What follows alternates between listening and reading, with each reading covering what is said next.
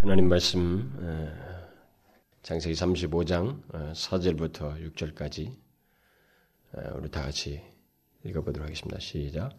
그들이 자기 손에 있는 모든 이방 신상과 자기 귀에 있는 고래를 야곱에게 주는지라 야곱이 그것들을 세겜 근처 상수리 나무 아래 묻고 그들이 발행하였으나 하나님이 그 사면 거울들로 크게 두려워하게 하신 고로 야곱의 아들들을 추격하는 자가 없었더라.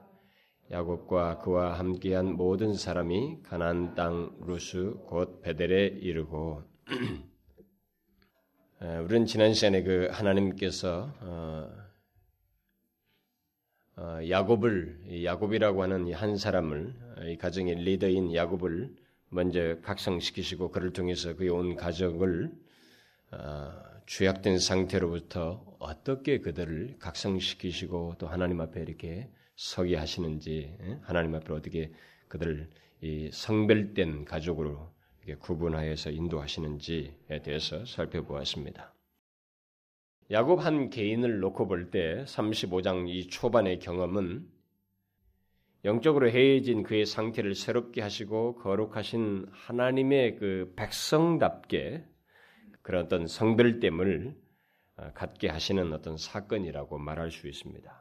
그러나 하나님은 야곱의 그 영적 상태가 그와 함께한 모든 사람들과 깊은 연관이 있었기 때문에 그의 가족들과의 그리고 거기 그 가족 안에 있는 다른 뭐 종들에게까지도 그 깊이 관련이 있었기 때문에 특히 그의 영적 회의가 어, 그의 전 가정의 영적 회의를 가져왔었기 때문에 하나님은 그의 각성을 통해서 그의 온 집안 사람들이 갱신되도록 그를 다시 사용하시는 그 장면을 이 35장 초반에서 우리가 보았습니다. 그러므로 본문은 이 먼저 야곱이 하나님을 하나님이야말로 진실로 거룩하신 분이시다고 하는 이 사실을 그가 지금까지 오랜 인생이 있었지만 그것을 뼈저리게 느껴보지 못했던 것을 여기서 사무치게 알고 또 그런 하나님 거룩하신 하나님 앞에서 자기 자신 하나님을 믿는 자기는 또한 거룩하게 성별되야 된다는 것을 깨닫는 어떤 전환적인 내용이 되기도 하면서 또한 이 전체적으로 이 가족 전체를 놓고 보면 그를 통해서 다른 사람들까지도 그 거룩하신 하나님을 알게 되는 영적인 각성이 있게 된 그런 장면을 우리가 이 초반에서 본 것입니다. 그러나 저는 야곱의 그 출생에서부터 지금까지 그 쭉 살펴왔기 때문에 어, 야곱을 한 개인을 두시고 하나님께서 그를 빚으시는 그 모든 과정들 그리고 그 빚으시는 가운데서 하나님께서 야곱의 그 어떤 태도와 그 삶의 변화를 드러내시고 그의 삶 속에서 깊이 관여하셔서 역사하시는 하나님 자신을 크게 드러낸다는 면에서 그런 그 야곱의 어떤 개인적인 삶에 많은 초점을 맞추었기 때문에 그것과 관련해서 이 35장 이 전반부를 제가 어, 어, 살펴보 계속 그런 맥락에서 살펴보려고 합니다. 오늘 본문도 좀 그런 맥락에서 일차적인 초점을 두고 어, 말씀을 드리려고 합니다. 오늘 우리가 읽은 이 말씀은 야곱의 온 집안 사람들이 그 야곱을 통해서 영적인 수면 상태에서 깨어난 다음에 그 이후에 있게 된 어떤 내용을 우리가 보는 것입니다. 오늘 오늘 본문에서 그 34장의 어두운 분위기, 다시 말하면 이들이 죄악을 짓고 그 죄악으로 인해서 두려움에 사로잡힌 그런 야곱과 그의 가정이 마침내 각성되어서 영적으로 새롭게 되는 것으로 끝나지 아니하고 그것의 뒤은 하나님의 은혜로우신 어떤 역사가 아, 그들의 진행 가운데 있게 됐던 이 내용을 제가 오늘 말씀을 드리려고 합니다. 하나님은 우리가 지난 시간에 그 살펴본 대로 그의 백성들이 거룩하고 흠이 없는 그런 모습을 갖기를 원하셨고 또 그것을 그들이 그대로 드러내었습니다. 그래서 그들은 자기들이 그 하나님 앞에 그동안 크게 의식하지 않고 지녔던 그 신상들을 그 죄악의 근거들을 하나님 앞에 내어놓고 일종의 자신들을 정결케 하는 그런 장면을 하나님 앞에 분명히 드러냈습니다. 그런데 하나님께서 그렇게 할 수 하기를 원하시고 그렇게 하라고 이제 그 일종의 그 단을 쌓으라고 하면서 그런 하나님의 의중을 이 야곱에게 전달하시고 또 그것이 전 가족에게 나타나는 이 장면에서 하나님은 결국 그들에게 거룩하라 너희들이 흠이 없어야 된다라고 하는 이 사실만을 요구하는 것이 아니라 하나님은 그런 요구에서 하나님 앞에 그 요구에 따라서 진실하게 반응하는 다시 말하면 그 죄악된 상태로부터 돌이켜서 전심으로 하나님 앞에 나오는 그 백성들을 위해서 하나님 편에서 그들을 위한 어떤 독특한 일을 행하신다고 하는 사실을 우리가 오늘 본문에서 보게 되는 것입니다.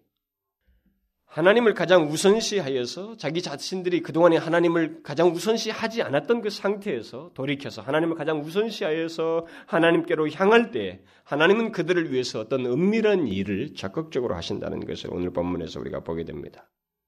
이것은 이미 성경에서 우리에게 강하게 강조해 준 예수님께서도 산상수훈에서 말씀하신 아주 중요한 어떤 메시지 하는 가지 원리이기도 한데 우리가 먼저 그의 나라와 의를 구할 때 하나님께서 더하신다고 하는 이 더하신다는 내용은 어, 제가 이 야곱의 사건을 다루면서 계속 그 몇 차례 그의 삶 속에서 이것이 반영되고 있다는 것을 언급을 한 적이 있습니다만 하나님께서 먼저 그의 나라와 의를 구하는 우리에게 더하신다고 하는 이 장면은 우리는 단순히 어떤 이득을 얻는다. 하나님께서 우리에게 물질적인 축복을 준다. 뭐 이렇게만 자꾸 생각을 하기가 쉽습니다만 그게 아니고 하나님이 그들의 삶 속에 치밀하게 간섭하신다는 거예요. 하나님이 그들의 삶 속에 들어오셔서 역사하신다는 것입니다. 어떤 물질적인 가시적인 현상을 주는 이 문제로 자꾸 생각하면 안 됩니다.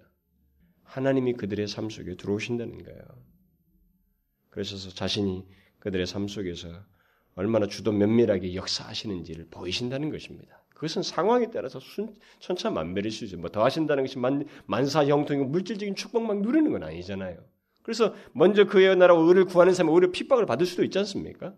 그러나 핍박을 받던 공경이 쳐든 그것은 둘째란 말이죠. 그 상황에서 하나님은 그 상황에 같이 계신다는 거예요.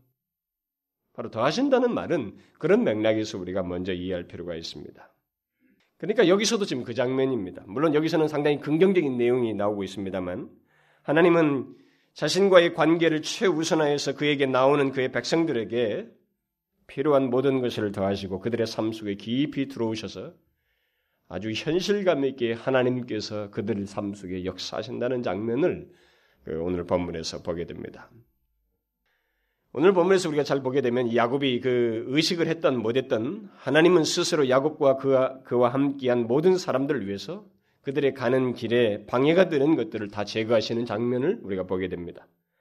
하나님은 야곱이 그 직면한 대적의 위험, 곧 희위 족속과 가난 족속이 공, 어, 공격을 하게끔 되어 있는 그 상황에서 얼마든지 그의 가정이 멸망할 수 있는 현실적인 그 문제에 그들이 봉착해서 두려워하고 마음에 불안해 있는 이 상태를 현실감 있게 다루셔서 그 위기로부터 자유하게 하시고 무사하게 아무런 문제가 없이 그 길을 그들의 행로를 가게 하시는 그 장면을 오늘 본문에서 보여줍니다. 자, 그러면 여기서 그 영적으로 망가져 있던 야곱과 그의 가정이 하나님이 아닌 모든 것, 다시 말하면 그 거짓되고 헛된 모든 것을 제거하고 이방 풍습을 끊고 오직 하나님만을 향하는 그런 그들의 믿음을 가지고 나아갈 때 하나님께서 구체적으로 어떤 일을 그들의 삶 속에 들어오셔서 하셨는가? 먼저 오늘 본문에서 우리가 언급된 이 그 내용 그 구체적인 그 내용을 말하기 전에 한 가지를 먼저 좀 어, 짚고 넘어갈 제가 지난 시간에 언급을 하지 않았는데 한 가지를 먼저 언급을 하고 넘어가는 게 좀 좋을 것 같습니다. 야곱이 보면은 그 그의 온 집안 사람들이 내려놓은 이방 신상들을 그 세겜 상수리 나무에 묻고 그것을 떠나고 있습니다. 그들은 자신들의 그 죄악을 인정함과 동시에 그런 죄악들로 인해서 자신들을 결별시키는 의지를 일종의 그런 식으로 표현하는 것입니다. 묻는 거예요, 땅에.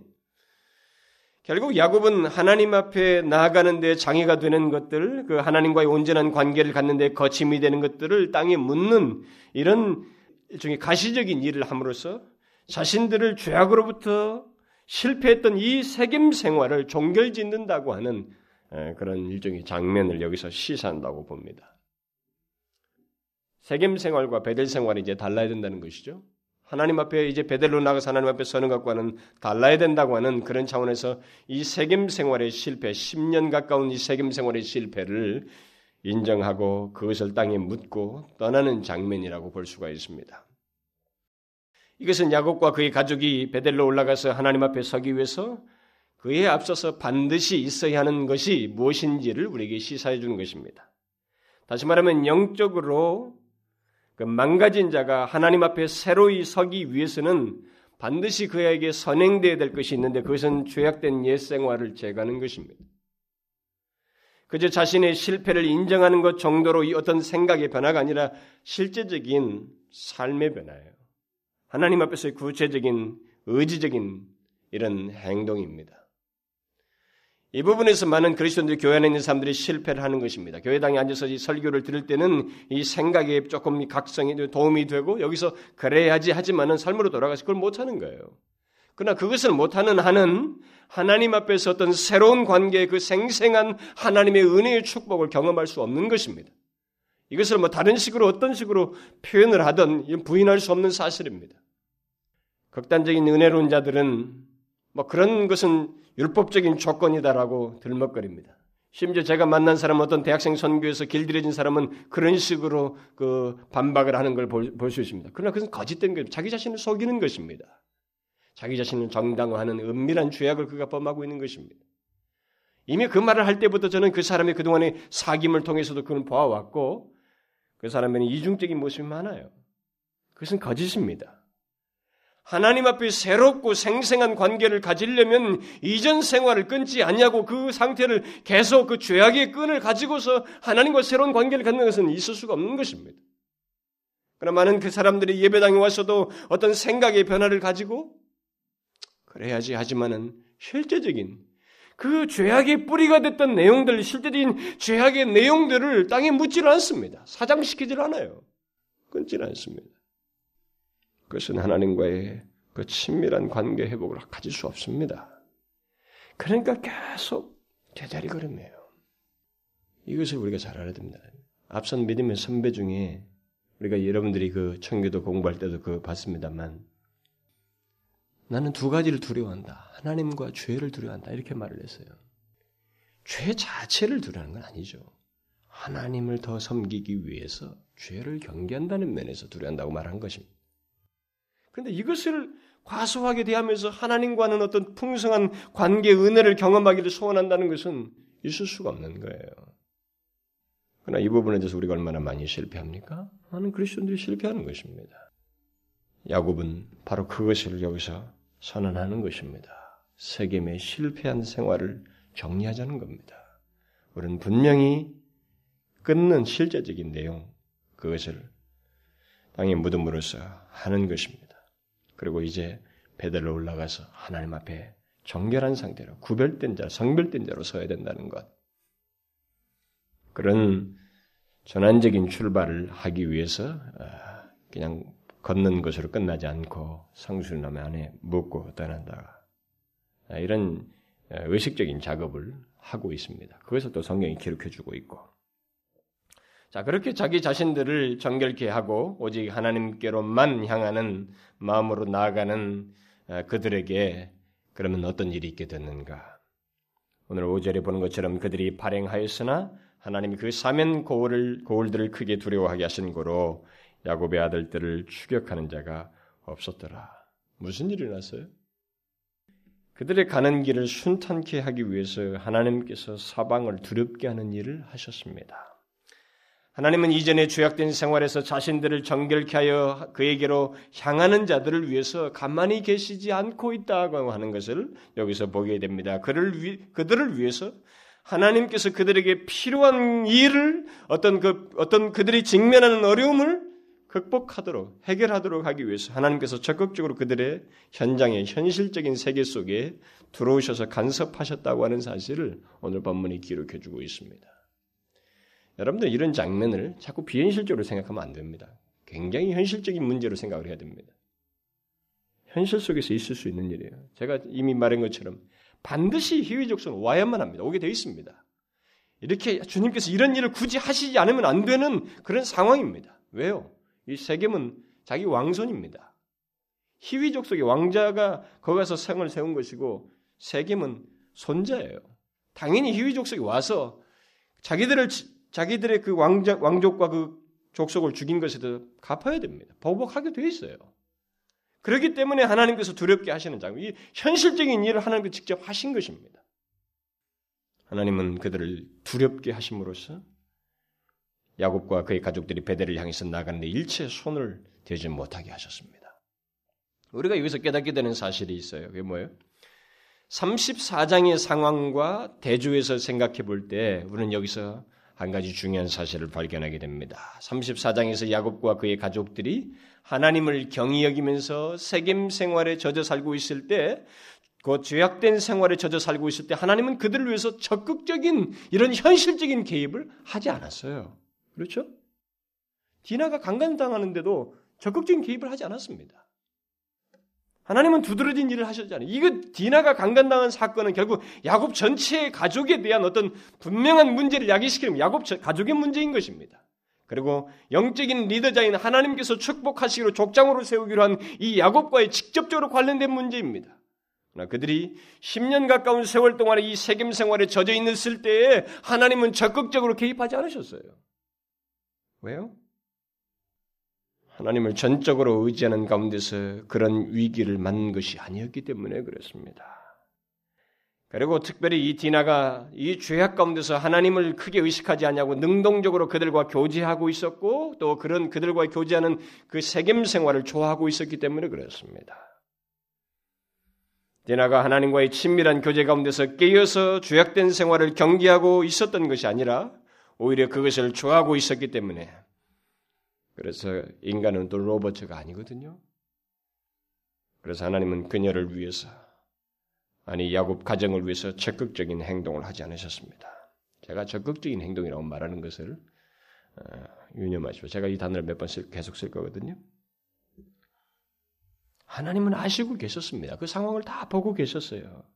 그러나 그녀를 위한 적극적인 행동을 취하지 않으셨습니다. 왜요? 이 자녀, 이 디나가 의지적으로 하나님 의식하고 이, 이, 그 생활을 절제하지 못하고 그들과 사귀고 있었습니다. 의지적인 그리고 이 야곱 모든 가족이 세겜 생활에 10년 가까이 젖어 살고 있었어요. 그것을 영적인 회의 가운데서 그런 것에 대해 각성을 하지 않고 있었습니다. 자, 그런 34장과 오늘 본문을 한번 대조해서 보십시오. 야곱의 가정이 자기들의 죄악들을 다 내려놓고 자신들을 정결케 하여서 하나님 앞에 성별되어서 진행하고 있습니다. 그럴 때 반드시 있게 될 희위 족속과 가난 족속의 공격을 하나님께서 인위적인 어떤 역사를 하시는 거예요. 적극적인 역사를 하셔서 못 오게 하시는 거예요. 그들이 여기에 개입하지 못하도록 차단하시는 일을 하시고 있습니다. 이것은 무엇을 말합니까? 하나님께서 자신과의 관계를 소중히 여기고 거룩함으로 온전한 관계를 갖고자 하는 자들에게 자신과의 관계를 내가 이들과의 관계를 가지고 있다고 하는 것을 하나님께서 스스로 증명하신다는 것입니다. 저는 이 단어를 관계 증명이란 말을 쓰고 싶어요. 하나님의 관계 증명이다. 그러니까 하나님은 여기 야곱과 그의 가족들이 죄악된 옛 생활을 버리고 오직 하나님께로만 향하는 믿음을 가지고 나아갔던 것처럼 우리가 하나님과의 관계를 소중히 여기며 내겐 그것밖에 없습니다. 하나님과의 교제가 내게는 가장 소중합니다. 라고 하면서 하나님 앞에 나아가는 자를 위해서 하나님은 가만히 계시지 않는다는 것입니다. 마치 나도 너밖에 없다고 하는 하나님의 적극적인 관계 증명이 있다는 것입니다. 제가 관계 증명이라고 말하는 것은 마치 아버지가 자기 아들을 돌봄으로써 자식에 대한 아버지의 관계를 나타낸 것과 같은 그런 내용을 말하는 것입니다. 하나님은 지금 야곱과 그의 가족들이 이방 신상들을 버리고 하나님을 자신들의 유일한 신앙의 대상으로 여기며 나아갈 때 주께서 그들을 지키시는 분이시요 아버지와 같은 분이시라는 것을 보이시는 거예요.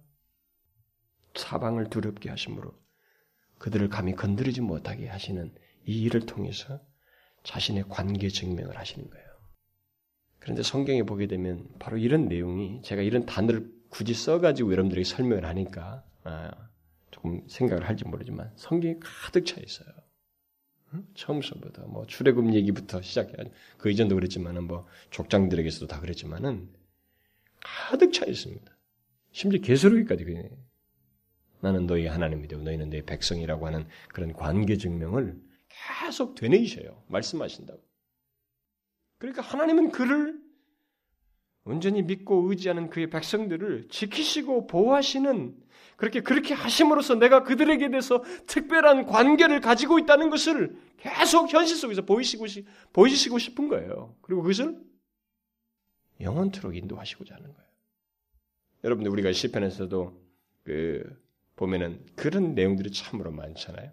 대표적인 그 시편 구절이 그 우리가 찬송가에서도 나와 있습니다만 복음성가에서도 그 가사를 인용하고 있습니다만 그 아닙니까? 여호와께서는 너로 실족치 않게 하시며 너를 지키시는 자가 졸지 아니하시리로다. 이스라엘을 지키시는 자는 졸지도 아니하고 주무시도 아니하시리로다. 여호와는 너를 지키시는 자라. 여호와께서 내 우편의 그늘이 되시나니 낮의 해가 너를 상치 아니하며 밤의 달도 너를 해치 아니하리로다. 여호와께서 너를 지켜 모든 환란을 면케하시며 또 내 영혼을 지키시리로다. 바로 이 시편 기자의 고백이 지금 야곱의 가정에 그대로 이루어지고 있는 것입니다. 그러니까 하나님은 그의 백성들을 지키시고 보호하심으로써 자신과 그들과의 특별한 관계를 증명하시는 분이시라는 것을 성경이 계속 말해주는 거예요. 오늘 본문에서도 그 장면이 나타나는 것입니다.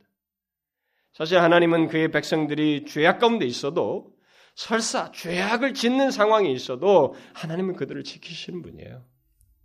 그들을 지키시는 분이십니다. 우리가 야곱의 가정을 통해서 보는 것처럼 야곱의 가정이 죄악 가운데 있었지만 그들을 버리지 않으시고 오늘 본문 같은 인도를 결과적으로 하셨잖아요. 이런 걸 보게 될 때 하나님은 그들이 죄악 가운데 있어도 여전히 그들을 지키신다. 그대로 방치하지 않으셔요. 망하도록 놔두지는 않습니다. 그러니까 우리가 영적으로 해외에 있을 때도 죄악 가운데 있을 때도 하나님은 우리들을 버리지는 않는다는 것입니다. 하나님과 그의 백성들과의 관계는 변함은 없어요. 이 관계에 대해서는 변함이 없습니다. 그러나 관계는 변함이 없지만 야곱과 그의 가정이 죄악 가운데 있을 때, 하나님의 백성들이 죄악 가운데 있을 때, 하나님을 온전히 섬기지 않고 이방 신상을 두고 있을 때는 뭡니까? 그 관계 속에서 있을 수 있는 일종의 애정 표현을 못 느끼는 것입니다. 하나님의 푸근함을 못 느끼는 거예요. 그분의 친밀하심을 못 느끼는 거예요. 이 친밀함과 푸근함을 못 느낀다는 것이 뭘 말하는지 아십니까? 더 상대적인 궁핍으로 와요. 넌 크리스찬 같으면 그걸 못 느낍니다. 근데 크리스찬들은 더 상대적인 궁핍으로 온다고요. 더 힘들다고요. 여러분 그걸 아셔야 됩니다.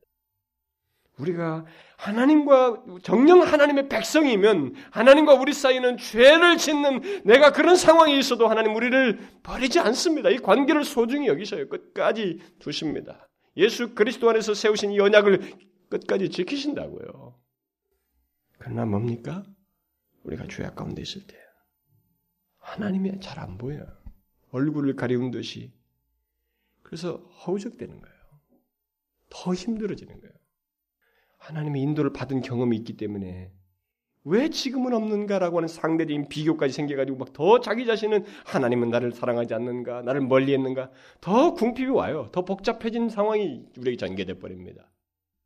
어떤 사람들은 이런 상황을 하나님께서 매로 치시는 행동이요 징계이다 이렇게 말하기도 하고 그런 상황이 돼서 어떤 사람들은 하나님께서 자신의 은혜의 손길을 잠시 거두시는 것이라고 말을 합니다. 뭐 어떤 식의 표현은 상관은 없겠어요.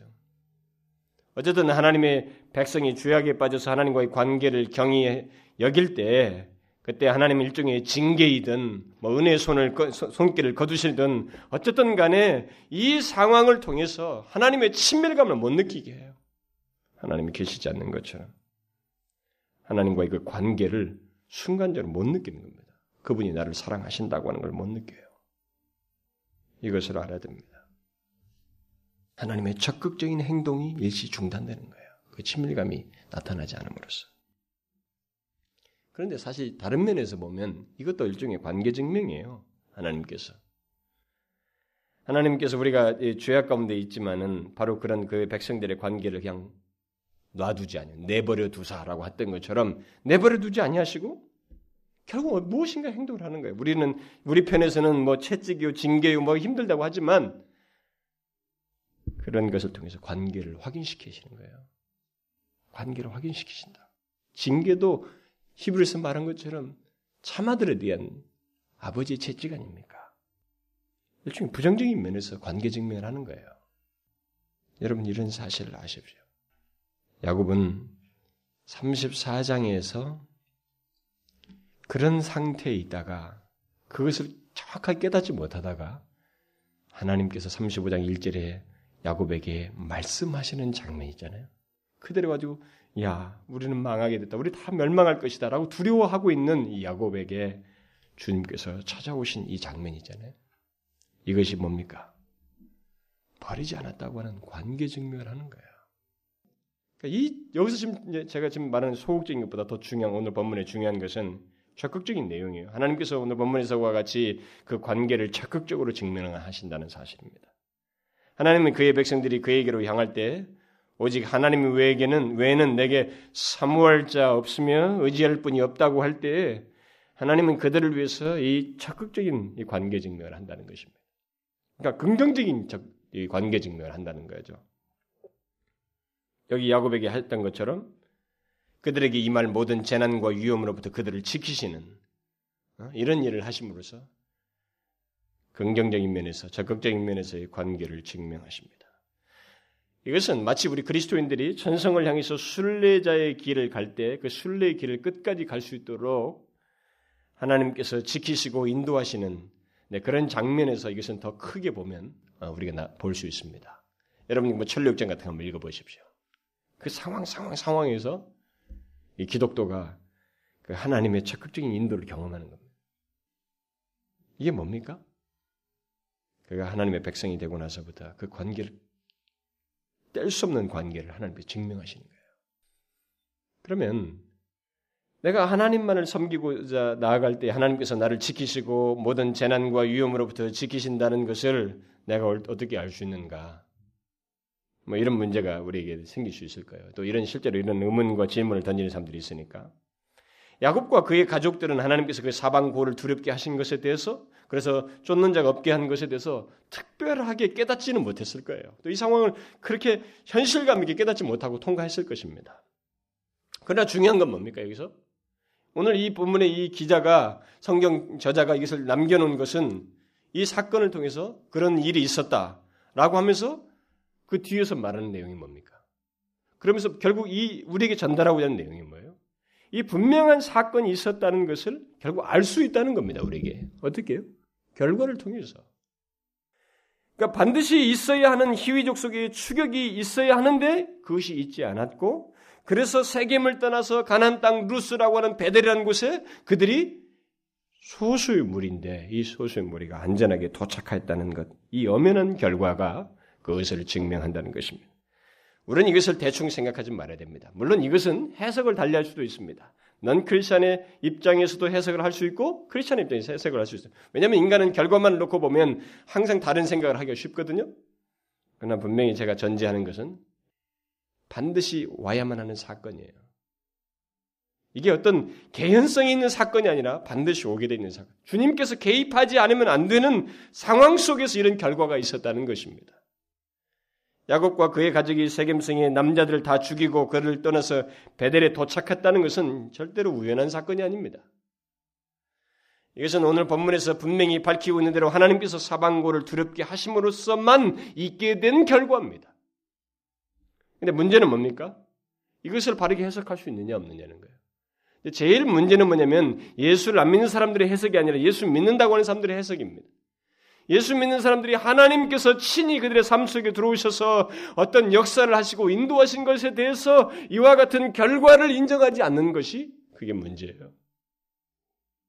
이 기자는 이 결과를 통해서 이런 결과를 통해서 하나님께서 인도하심으로 이런 결과가 있겠다는 것을 우리에게 분명히 밝혀주고 그가 나중에 가서 베델에 가서 엘베델이라고 하면서 거기서 단을 쌓은 것이 바로 그런 결과로 인해서 있게 됐다는 것을 분명히 밝혀주고 있습니다. 믿음이 없는 사람들은 이 같은 일이 하나님께서 역사하시기 때문이 아니라 그 뭐 우연하게 그렇게 됐겠지. 또 자기가 잘나서 베델이 도착한 것이라고 보통 해석합니다. 예수 믿는 사람들 중에도 그런 사람들이 많이 있죠. 무엇인가 죽을 듯이 말해 주님을 의지하는 것 같다가도 결과가 조금만 좋아지면 어느새 까마득하게 잊어버리고 자기가 잘나서 그렇게 된 줄 알아요. 그럼 여러분 이게 현실적으로 계속 연결돼 있다고 자꾸 생각하지만 얼마든지 우리 테이프는 끊길 수 있습니다. 지금도 많은 사람들의 삶 속에서 테이프가 툭툭툭 끊기는 것처럼 우리들에게 끊길 수 있는 거예요. 특별히 현실적인 좋고 나쁨의 기준에서 끊기는 문제가 아니라 우리 영혼이, 영혼이 말이죠. 우리 영혼이 망하여질 그런 위기를 얼마든지 접할 수 있는 거예요. 그런데 하나님께서 그런 상황에서 계속 우리를 연결시키잖아요. 그것은 우리가 잘나서 그런 거 아닙니다. 만일 믿음이 없는 사람 같으면 이런 경험을 했다 그러면 그러면 그렇지 세겜 사람들이 우리가 그 세겜 아니, 우리가 세겜의 남자들 다 싹쓸이 했는데 걔네들이 겁을 먹었을 거야. 그래서 안 왔겠지. 아마 이렇게 생각을 할 거예요. 자기가 잘났다고 자기가 그동안에 노력해서 이 결과를 얻었다고 그렇게 생각할 겁니다. 그러나 성경은 지금 그렇게 말하고 있잖아요. 오늘 본문은 야곱과 그의 식구가 세겜을 떠나 베델에 이른 것은 분명히 하나님께서 사방을 두렵게 하심으로 그들을 추격하지 못하게 했기 때문에 있게 된 것이다. 이것은 하나님께서 그를 야곱과 그의 가정의 그 관계를 적극적으로 증명하셨기 때문에 있게 된 결과이다. 라는 것을 우리에게 말해주고 있습니다. 그러므로 믿음이 있는 사람이라면 그는 설사 하나님께서 자기를 위해서 행하신 것을 가시적으로 보이지 않았다 할지라도 자신이 그 위기 상황을 무사히 통과해서 베델에 이르렀다는 사실만을 가지고 하나님께서 자기를 그 위기에서 구출하시고 인도하셨다는 사실을 믿어야 됩니다. 내가 그런 영적인 큰 위기, 현실적인 위기 속에서 현재가 있게 돼서 오늘도 하나님 앞에 이렇게 섰다고 하는 사실만으로도 우리는 하나님께서 나를 이끄셨다. 내 삶 속에 개입하셨다고 하는 이 사실을 믿어야 됩니다. 여러분들은 이런 사실을 알고 좀 구별하여서 하나님 앞에 고백하고 감사해 본 적이 있습니까? 여러분들이 지금 지금까지 하나님께서 우리 각자의 순례자의 삶을 어떻게 인도하셨는지를 한번 가만히 되뇌어 보십시오. 그래 보면 우리는 어, 이 야곱과 같은 이런 하나님의 개입이 관계 증명이 우리 삶 속에 수도 없이 있었다는 걸 알게 됩니다. 여러분들은 어떨지 모르지만 저는 수차례가 생각이 나요. 이 설교를 준비하면서도 생각하지만 수차례가 저는 영적인 위기, 제 개, 인의 몸의 위기, 현실적인 위기, 그제 자신의 영적인 위기가 끊어져도 몇 번 끊어질 위기가 있었습니다만 끊어지지 않았어요. 그리고 갈수록 하나님 앞에 더 겸비하게 설수 있는 그런 인도를 받고 있다는 면에서 저는 하나님께서 지금까지 오기까지 이와 같이 나에 대한 관계를 증명하시는 현실적인 역사를 실제적인 적극적인 역사를 수도 없이 행하셨다는 것을 믿습니다. 여러분 세겜 생활에 빠져 있던 우리를 그대로 놔두지 않으시고 하나님 앞에 서게 하신 현재 상태가 있다면 이것은 하나님께서 우리를 이끄신 거예요. 어떻게 해서 우리 우리에게 이 현시점이 있게 됐는지를 잘 생각해 보십시오. 저는 제가 죄에 빠져 있던 상태에서 현재 하나님의 은혜와 사랑을 더욱 크게 느끼는 상태로 인도하셨다는 이 사실이 바로 하나님께서 저와 맺으신 그 관계에 충실하셨다는 것을 충실하셨다는 그런 결론을 내리게 됩니다. 일종의 관계 증명을 해주셨다는 것이죠. 믿음이 없는 자는 그런 것을 헤아리지 못할 것입니다. 다 자기가 잘나서 지금까지 이렇게 된 줄 알 거예요. 내가 그동안 열심히 해서 이렇게 된 것이지. 그러나 자신이 지금 세겜 생활에서 베델에 이르렀다면 그 죄악된 생활 속에서 위기와 공경 속에 있다가 그 모든 공격, 공경, 곤경과 위험에서 벗어나서 현재 하나님을 경외하는 자리에 있다면 그 사람은 하나님의 적극적인 관계 증명에 의해서 현재 선 것입니다. 그 결과예요. 저는 제가 이 가르치던 어떤 어, 학생들, 청년들에게서도 그 장면을 보게 되면 그 사람은 그걸 인정을 하지 않을 거예요. 그러나 제가 볼때 그 사람이 저한테 상담을 하고 그동안에 물었던 그동안의 많은 횟수를 생각하고 그때그때를 기억하면 많은 위기였어요. 제가 볼 때. 거의 망가져 있고, 죄악에 쩌들려 있고, 스스로 어떻게 할지 몰라서 그래도 양심상 찾아와서 뭔가 길을 찾아보려고 하는 그런 모습들. 그러나 그 모든 과정을 통과하면서 계속 더 알아가고 하나님 앞에서 더 겸비해져가는 그 과정을 보게 될 때 바로 하나님의 개입이에요. 물론 현실적인 모든 위험과 방해로부터도 하나님은 우리를 지키시고 또 영적인 그것으로 인해서 생길 영적인 위기로부터도 우리를 지키십니다.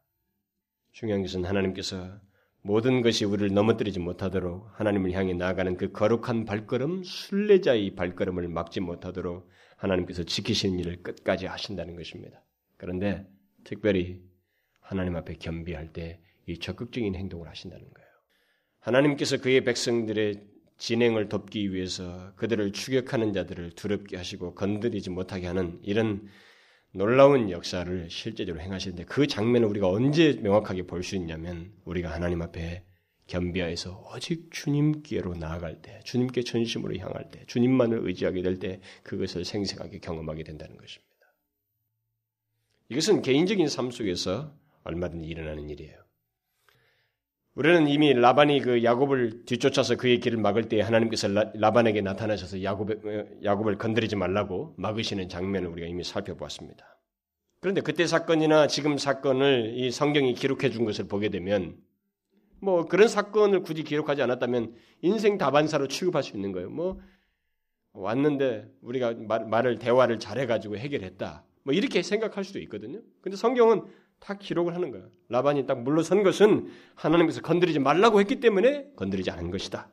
그리고 이들이 지금 이 세겜에서 베델에 도착한 것은 하나님께서 사방을 두렵게 했기 때문에 도착한 것이다. 성경이 이렇게 기록해 주고 있단 말이에요.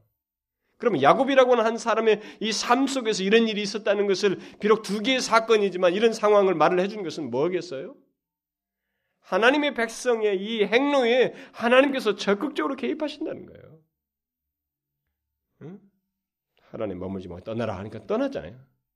하나님 말씀을 떠나는 길에 하나님께서 그 길을 지키시고 장애들을 제거하시는 일을 하시고 베델로 나아가는 겸비하에서 나가는 이들의 장애를 제거하시는 이 일을 하나님께서 적극적으로 하신다는 것입니다. 결국 하나님은 처음부터 끝까지 그런 일을 하셔요. 주의 백성들을 위해서. 그런데 그것을 우리가 언제 명확하게 볼 수 있느냐? 아직 하나님 그분께로 나아갈 때, 전심을 향할 때 그것을 명확하게 경험하게 되는 것입니다. 이것을 깨지 못하고 이렇게 죄 34장 같은 이 영적인 해이 상태에 있으면 그것을 경험 못 합니다. 몰라요. 하나님이 여전히 자기와 관계를 가지고 있다는 것조차도 까마득하게 잊어버려요. 생기를 상실하는 것입니다. 여러분 야곱이 마침내 이 상황뿐만 아니라 최후에 그 믿음의 족장으로서 축복을 받고 또 그를 통해서 후손들이 이렇게 열두 어? 지파 형성될 기초가 다져지고 그리고 마지막 삶을 다 마무리하고 죽는 장면을 보십시오. 믿음 안에서 죽는 장면을 보세요. 그게 다 어떻게 해서 있게 된 겁니까? 하나님의 관계 증명이에요. 그의 삶 죽을 때까지 라반이 뒤쫓아 왔을 때처럼 바로 이때처럼 동일하게 하나님이 그대로 하셨다는 거예요. 죽을 때까지. 여러분 이 사실 아십니까? 우리는 이것을 알아야 됩니다. 바로 이러 이 같은 하나님의 주의 백성들을 향한 명확한 관계 증명이 그런 관계 속에서 일하시는 일이 선명하게 있다는 사실을 알아야 됩니다. 그런 가운데서 우리가 보호와 인도를 받고 있다는 사실을 알아야 됩니다. 만약 우리 중에서 나는 그런 보호와 인도를 현재 받고 있지 않고 오히려 고통과 위기 가운데 있습니다라고 말하는 사람이 있다면 그는 그 상황에서 자신을 정결케 하여 전심으로 하나님께 나아가는 일부터 해야 될 거예요. 아니면 그는 현재 자기 자기가 있기까지 그 인도하신 하나님을 믿음의 눈으로 바라보지 않고 현재 자신의 선 땅을 내가 잘라서 됐다고 판단하기 때문에 가리워져 있는 것입니다. 그런 사람은 믿음이 없는 사람이에요. 믿음이 없으면 또 죄악된 상태에 있으면 그는 하나님의 인도가 있어도 그것을 보지 못하고 느끼지 못하게 되는 것입니다. 당연히 그렇게 돼요. 하나님은 그와 온전한 관계에 있는 자를 위해서 적극적으로 그의 날개 아래 품으시는 일을 하십니다. 가시적인 일을 하시는 거예요, 사실상. 죄악된 세겜 생활을 떠나서 베델로 나가는 야곱의 식구들 위해서 하나님께서 사방을 두렵게 하셨던 것처럼 하나님은 지금도 그의 백성들에게 동일한 모습으로 역사하십니다. 이런 일이 실제로 현실 속에 있다는 것을 한번 상상해 보십시오. 왜 야곱에게 그런 일이 있게 되었어요? 여러분, 야곱에게 지금 이와 같은 상황이 뭐 라반 사건도 마찬가지 여기도 왜 이런 일이 다른 이유를 뭘 댈 수 있겠어요, 우리가? 왜? 왜 이 야곱이라는 사람이 행론을 하는데 왜 당연히 쫓아와야 그 사람들을 두렵게 해서 못 오게 하는 이런 일이 왜 야곱에게 생깁니까? 일차적인 이유가 뭐 가장 근본적인 이유가 뭡니까? 그것은 하나님께서 그를 그의 백성 삼으셨기 때문에 그 관계 때문에 그래요. 다른 게 아닙니다. 그게 근본적이고 유일한 이유예요. 그가 하나님의 백성이기 때문입니다. 하나님과 그뗄수 없는 관계를 가지고 있기 때문에 그래요. 그가 태에서부터 하나님께서 선택하셨기 때문에 그렇습니다. 저는 오늘 본문을 이렇게 보면서 이 본문을 묵상하면서 이 야곱을 가만히 생각하면서 이미 많이 제가 스물 몇 차를 이 본문을 강의해 왔습니다만 야곱의 삶에 대해서 참내 뭐 자신이 이게 해당되는 내용인데 이 야곱을 보면서 야곱은 참으로 행복한 사람이라는 생각이 들었어요. 그야말로 이 세상에서 가장 복 있는 사람의 모습을 이 사람이 사실상 자기는 그 상황에서 못 느꼈겠지만 객관자로 이제 역사를 놓고 보면은 사실 가장 행복한 그 삶을 이 사람이 어, 순간에 이 순간을 살고 있구나 이런 생각이 됩니다. 근데 그게 우리에게 있는 거예요, 여러분. 그게 우리에게 있다고요. 왜요? 여러분 보십시오. 34장 같은 거 보게 되면 죄 짓고 말이죠. 연약하고 허물과 부족이 많은 이 사람인데 그런 인간이 이동하는데 하나님이 사방을 두렵게 하셔서 이런 일을 하신다고 한번 생각해 봐요. 이런 것이 현실적으로 있다고 한번 생각해 봐요. 이 사람이 도대체 뭐, 무슨 정말로 행복한 사람 아니? 엄청나게 복 있는 사람이에요. 아무도 건드리지 못하도록 하나님께서 그를 위해서 적극적인 행동을 하시고 있다고 한번 생각해 보십시오. 그는 마치 바울이 로마서 8장에서 말한 것 같은 것을 그대로 경험하고 있는 것입니다. 하나님이 우리를 위하시면 누가 우리를 대적하리요? 그걸 그대로 경험하고 있는 거예요. 그런데 그게 우리 삶 속에 있다니까요? 이 야곱만 행복한 게 아니란 말입니다. 우리가 이 상황을 지날 때는 이것을 우리가 못 느끼고 있지만 하나님 앞에 겸비하여서 주님만이 나에게 삶의 모든 것입니다. 주님께서 나를 인도하실 수 있습니다. 라고 신뢰하면서 나가는 사람에게 바로 이와 같은 일이 하나님께서 하신단 말이에요. 있단 말입니다. 그러면 실제로 이런 일이 어떤 한 개인에게 있다면 얼마나 복이 있는 거예요. 가장 행복한 사람인 것입니다. 그런데 우리는 여기서 오늘 본문에서 하나님이 야곱 한 개인, 또 우리 한 개인뿐만 아니라 자신들을 거룩하게 구별하여서 하나님께로 전심으로 향하는 그의 교회, 곧 각성된 그의 교회를 위해서도 이 같은 일을 하신다는 것을 우리가 기억할 필요가 있습니다. 하나님은 야곱 한 개인만을 보호하고 계시지 않으셨습니다. 그의 온 집안을 보호하고 계셨어요. 그 온 가정을 보호하기 위해서 사방을 두렵게 하셨습니다. 세상은 보편적으로 하나님의 교회에 대해서 적대적입니다. 이것은 기독교 국가에서도 마찬가지예요. 어, 제가 영국에도 보면은 아주 기독 교회를 가지고 이 말장난합니다. 이 TV에서 보면은 그 나라가 기독교 국가인데 물론 지금 많이 망가져 있습니다만 10%도 안 되는 크리스천들이지만 교회가 그들의 이, 이 농담거리예요. 코미디 속에서 마찬가지예요. 특히 교회가 세상과 별 구별됨이 없이 타락하여 있을 때, 영적으로 무기력해 있을 때는 아이러니컬하게도 반대 현상이 생겨요.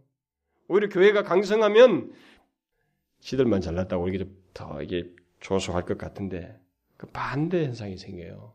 교회가 하나님 앞에서 이렇게 무기력한 모습으로 있으면 세상은 더 교회를 얕잡아보고 조소하고 무시하는 일이 생기는데 교회가 강성해지면 그 소리가 싹 식어버려요.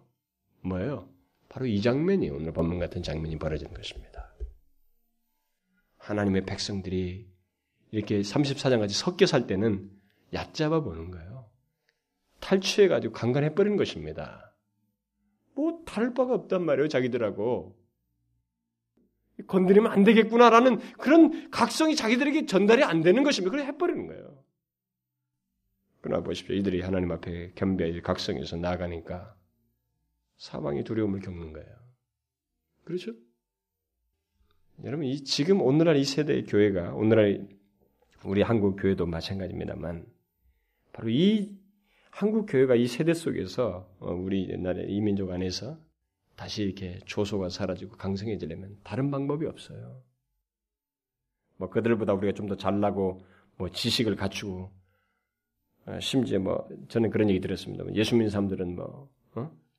좀 세상 사람들 무시당하지 않게 좀 부자가 돼야 되고 뭐 돈도 잘 벌어야 되고 뭐 옷도 잘 입어야 되고 세련돼야 된다 뭐 이런 얘기를 부흥사들이 떠들어댑니다만은 그것 가지고 기독교는 판단할 것 같습니까? 천만의 말씀입니다.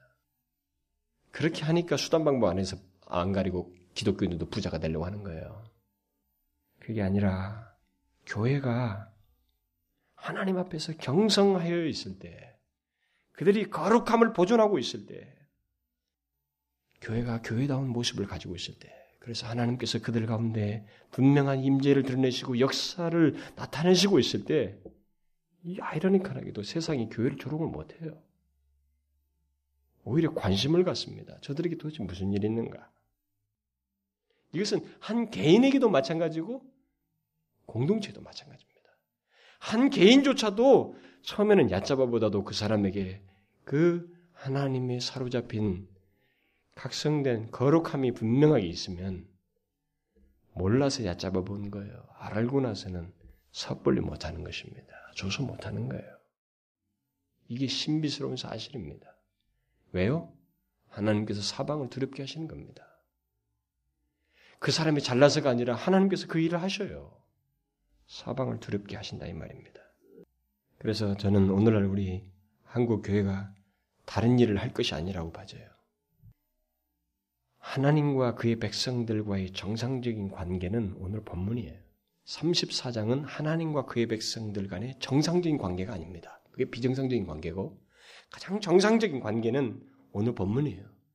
하나님의 백성들은 우상을 버리고 하나님 외에 다른 것을 섬기지 않냐고 하나님만 섬기겠다고 나오고 그 죄를 끊고 하나님을 의지하고 거룩함을 갖는 그것이 하나님의 백성들의 정상적인 모습이고 또 하나님과의 백성과의 그 정상인 관계 속에서 하나님의 태도는 뭐냐면 그런 백성들을 위해서 사방을 두렵게 하시는 거예요.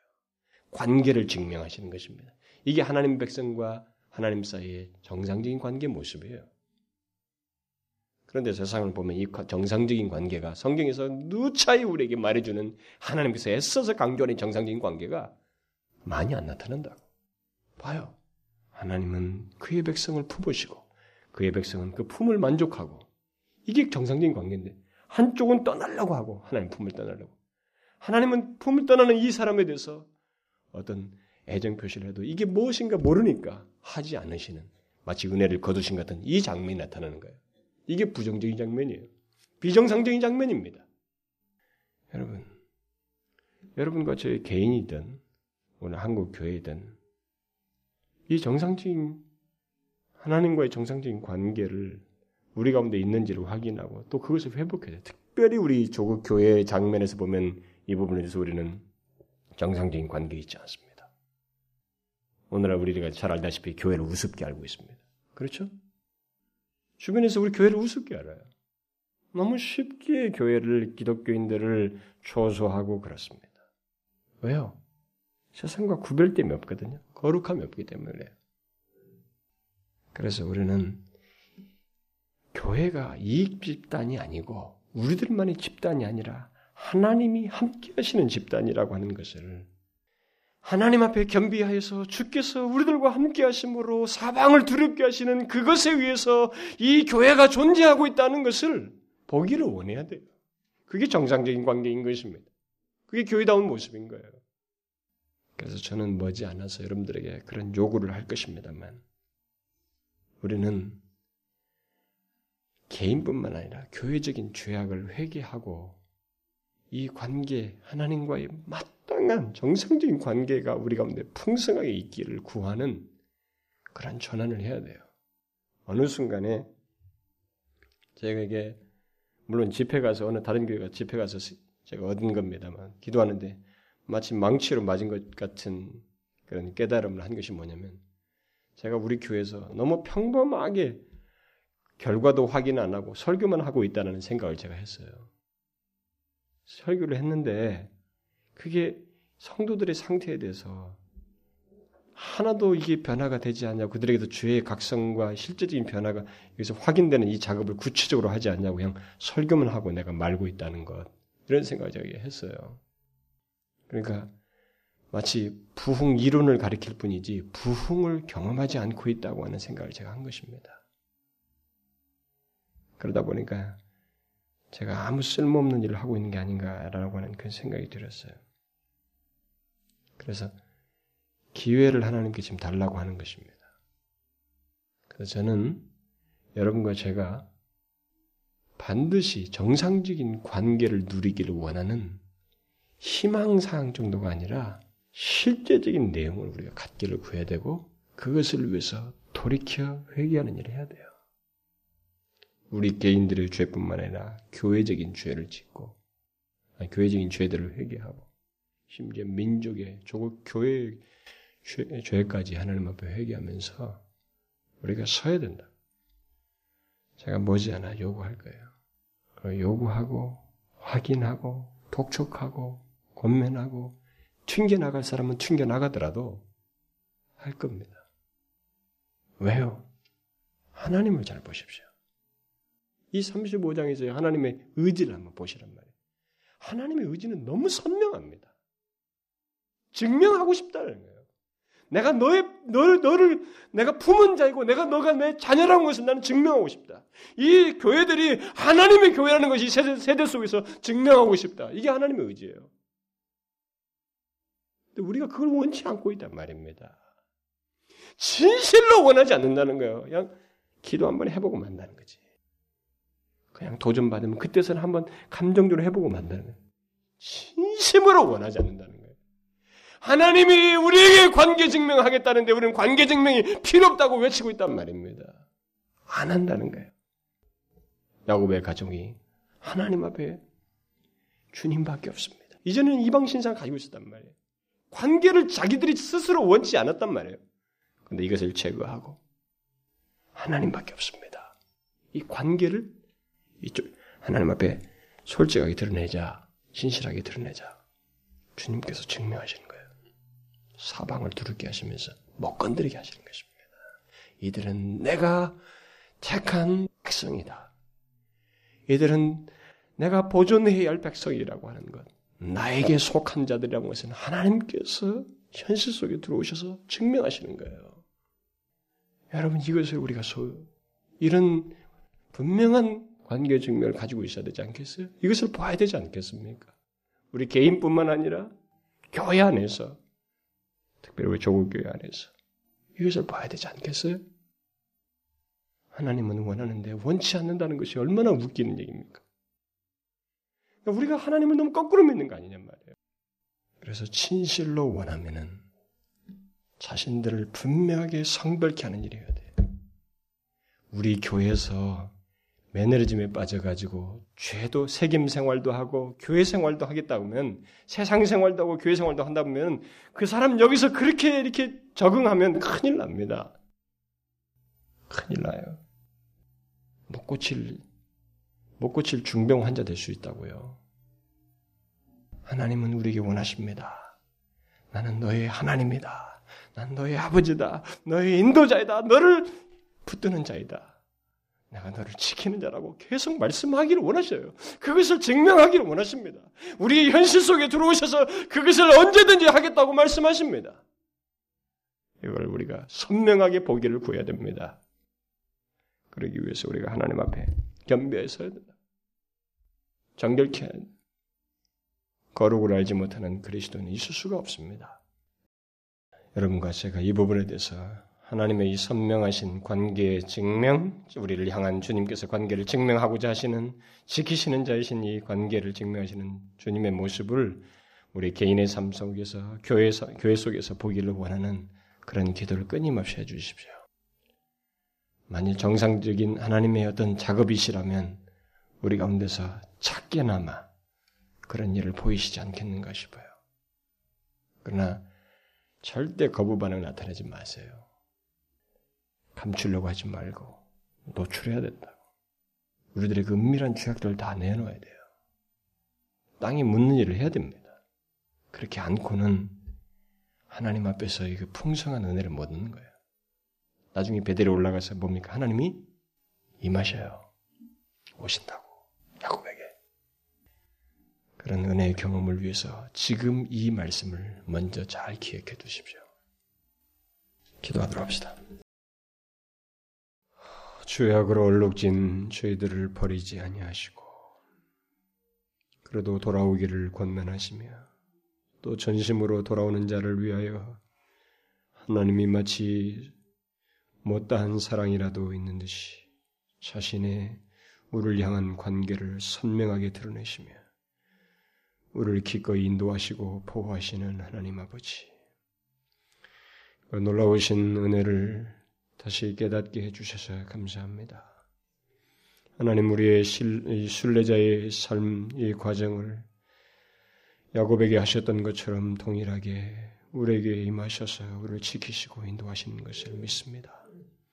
오 아버지요 하나님과 그런 정상적인 관계를 지속적으로 갖는 저희들 되게 하여 주옵소서. 하나님 외에 다른 이가 없다는 그런 유일한 유일신 신앙을 가지고 주님만을 의지하는 그런 태도를 우리가 갖게 하시고 동시에 그런 가운데서 주님이 우리를 끝까지 지키시고 우리를 향해서 베푸시는 사랑이 얼마나 큰지를 얼마나 경험하는 그런 은혜의 세계, 은혜의 세월들을 우리가 갖게 하여 주옵소서. 오 하나님이여 주께서 원하시옵거든 그런 정상적인 상태의 관계가 우리 개인의 삶에서뿐만 아니라 조국 교회 안에서 우리들의 교회 안에서 보게 하여 주옵소서. 그래야 하나님이여 감히 교회와 주의 이름을 모욕하는 이가 없게 하시고 하나님 오히려 주님 앞으로 나오고자 하는 관심을 갖는 그런 역전이 있게 하여 주옵소서.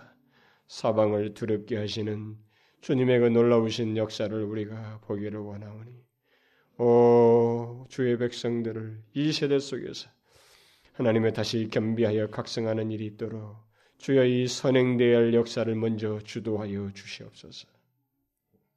감사드립니다. 예수 그리스도의 이름으로 기도하옵나이다.